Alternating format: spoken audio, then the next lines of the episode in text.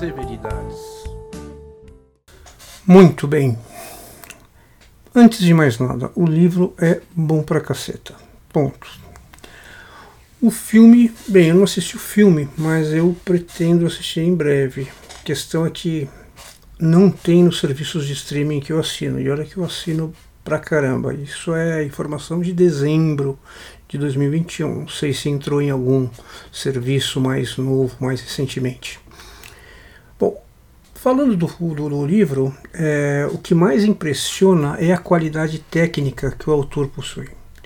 É impressionante mesmo. O, o, o tal Andy Weir, que é o autor do livro, é o primeiro livro que eu leio dele e pretendo ler outros. Deve ser um entusiasta em química, física, geologia. O cara é bom mesmo. Que torna, isso acaba tornando o protagonista, o, o, o Mark Watney, um, um tipo de um MacGyver mais sofisticado, cientificamente falando chega à beira de ter cozinhada científica. A gente desconfia, né? Eu não tenho capacidade de julgamento técnico para avaliar isso.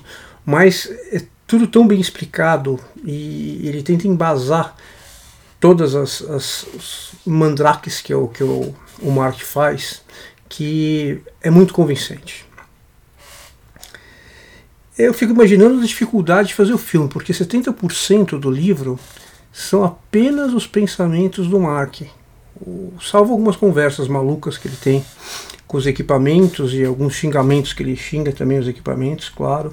Você imagina passar meses e meses em Marte sozinho. Enfim, fazer o livro deve ter sido bem complexo. Falando um pouquinho do, do autor, o Andy nasceu na Califórnia, mas cresceu em Livermore, que é do mesmo estado que também não tem importância nenhuma essa informação. Agora, o que tem importância é que ele, foi, ele, ele é filho de um pai físico de partículas e mãe engenheira elétrica. Enfim, o cara nunca foi um estranho para ciência e tecnologia. Né? A, a interação do autor com a NASA também deve ter sido muito intensa. E se bobear, deve ter rolado até um patrocínio aí em algum momento é, da, da agência é, espacial americana, pelo menos um empurrãozinho. Mas isso não tira em nada os méritos do, do, do Andy Wire. O cara manja muito de física e química e, inclusive, é, ele foi aclamado. Livro foi aclamado não só pelo público, público geral, mas também por, pelo, pela comunidade de cientistas e vários profissionais técnicos da área de química e física. É, essa é a parte boa, mas também tem um, uma questão daquele nacionalismo exacerbado americano, aquele exagero que chega a incomodar um pouquinho, né? mas de forma alguma compromete o livro. O livro é bom, ponto, de novo. Só para explicar o que incomoda, são algumas piadinhas fora de contexto. O cara tá todo ferrado, desesperado, lá em Marte, se ferrando há dois anos isolado uma situação de, de, de, de resgate, é, enfim, eu não vou dar spoilers, mas assim, não é um contexto, numa situação que ele se encontrava de gracinha hollywoodiana, idiota. É, acho cheio desnecessário e bastante fútil, assim. Aí, aí perdeu um pouquinho a, a graça, né? Não ficou legal, não, não, não cabe isso. É, o humor do Mark é legal e é bem-vindo, né? Fora essas gracinhas, né? Tem limite. É, sabe? Parece que o livro foi escrito já mirando numa produção de Hollywood, já mirando no filme, com as famosas piadinhas de filme americano, fora de contexto, o cara no meio do tiroteio faz uma gracinha uma piadinha, o cara tá ferrado, foco total, é, não cabe.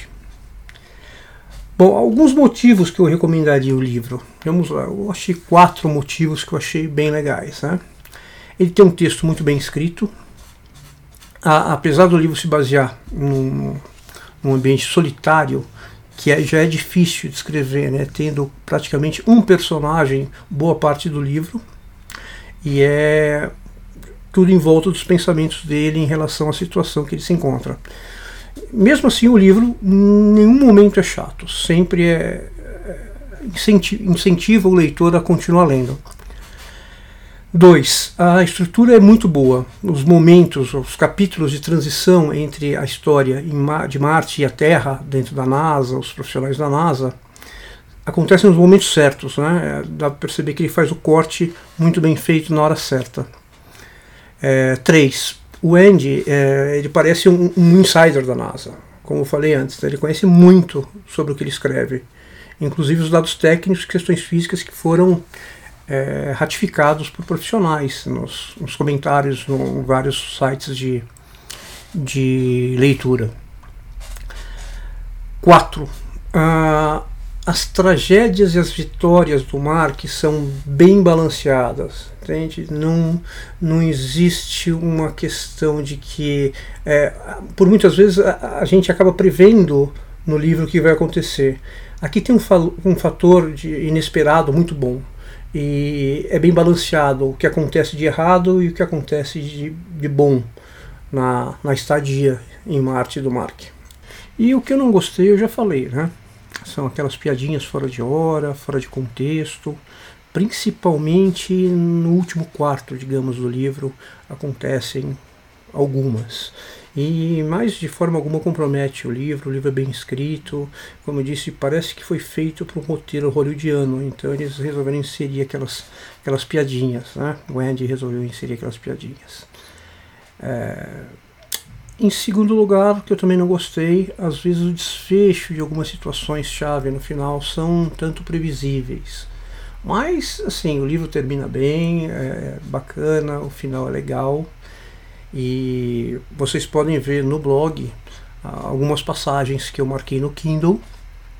Vocês podem olhar o, o, o link do blog na descrição aqui do podcast. E, e é isso. Espero que tenham gostado e um abraço para vocês. Até a próxima. Tchau, tchau.